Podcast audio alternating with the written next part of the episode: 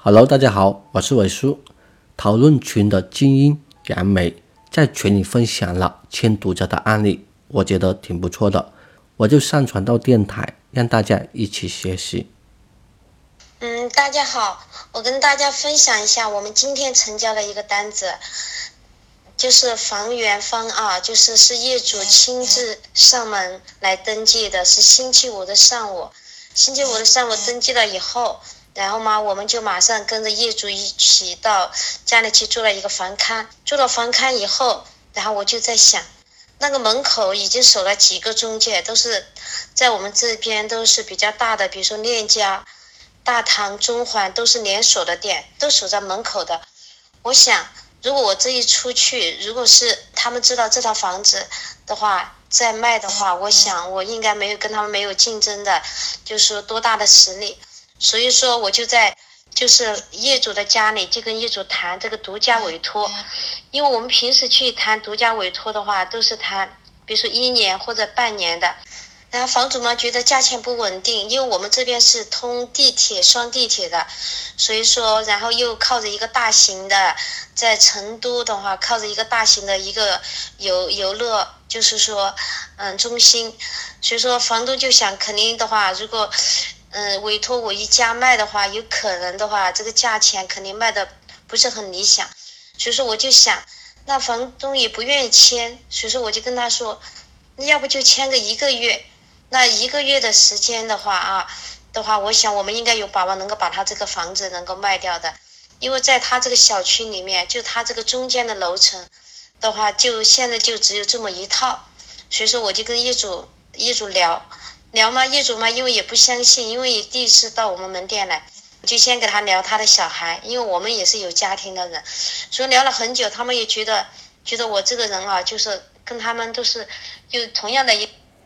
所以说谈了以后，然后业主也是不放心，他签了这个独家委托的话，是不是我就不可以让别的中介卖？我说是的。我这个不是不让你卖，因为你们两个都是做老师的，工作也比较忙，压力也比较大，小孩子也要读高考，马上明年就要高考了。就是说，一个在不影响你们的工作的情况之下，然后很多中介每天不停的电话来打你们的话，我想对你的小孩的高考肯定会有影响。我说，如果你独家委托我们，我们匹配的客客户是很准的，在一个节约你的时间，可以在最短的时间。把你的这个房子卖掉，然后还有一个签了这个独家委托的话，就是防止我们的准客户想下定金买你的房子。如果有其他中介知道的话，恶性的竞争，马上跟你说：“哎呀，刘姐，你这房子卖的太便宜了，我这边的话九十五万全款，对吧？”房东马上的心就动摇了，因为房东对市场的波动的话，他就是说虽然说很敏感，但是不知道这个小区真正的成交价是多少。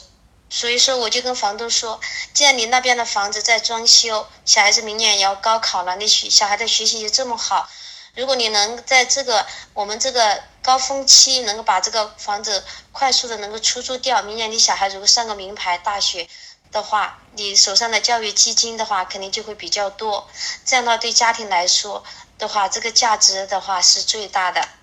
所以说，嗯，业主就同意了，签了一个月的独家委托。然后我走的时候，我就跟跟业主讲，我说门口嘛，中介也比较多，我说你可以到门口去看一下，门口他们就是摆盘的，上面你们这个小区的话，这个房价是多少多少？我为什么要让他去看呢？因为他给我的这个价钱是八十六万的到手价，因为嗯门口其他大中介挂的房源的话，价钱都比他这个低低了十几万。我这样的话只是让让客户觉得，如果我们能够让他卖到八十六万这个价钱是比较满意，然后我们也好收房东这边的佣金。因为以前也吃过很多的亏，带客户带的很辛苦，然后被中介撬单，我觉得都还很理解。被门卫那些大爷撬掉，我就觉得很可惜。然后我下了楼，我又觉得也不对，我又上楼，又去跟房东，就是再一次打一个预防针。我说你们门口那个大爷，我们上一个月有一个就是全款的客户，房东急需要用钱做资金周转，的话，就是我们一个全款的客户，然后大爷把这个房子提供给其他中介，其他中介没有客户，恶意把这个单子撬掉，然后没有客户带去，我们这边的客户买了其他的房子。我说你这个房房子要想顺利成交的话，你连你们门口的大爷都不要透露你这房子要出售。嗯，那个嗯业主就觉得我们做事情也这么用心，在他家也待了差不多将近一个小时的时间，所以说后来那我们就就回去了。回去了以后，我们就叫店里的所有的同事马上约客户去看，约客户去看的话，那天下午我们就带了五六波客户去看。然后有三个客户都准备要下他的定金，当场在房间里就给房东，然后就在谈价钱，然后说下诚意金，然后房东嘛就觉得一下这么多人要买他的房子，是不是觉得他这个价钱太便宜了？所以说房东立马就是说，我们就把客户就是有有三个有意向的客户约到店里分开谈，然后谈了以后，然后房东的话不愿意过来。就是说收这个定金，签这个我们这个居间方的合同，因为他觉得八十六万太便宜，他说家里商量要八十八万，所以说在这种情况之下的话，我也照着伟叔老师的办法，然后就是其中有一个全款的客户，我觉得这样比较有优势，跟房东去谈比较好谈，把另外两个按揭的客户缓了他们一下，说房东临时就是出去就是学习了，这两天。就是嗯，肯定不在家，嗯，所以说，然后就跟房东也谈了这个事情。房东说房子卖的太快了，他觉得接受不了，是不是价钱太便宜了？所以说，然后我们就给了房东一个考虑的时间，一个晚上。然后后来早上的时候，我们九点钟上班就跟房东打电话，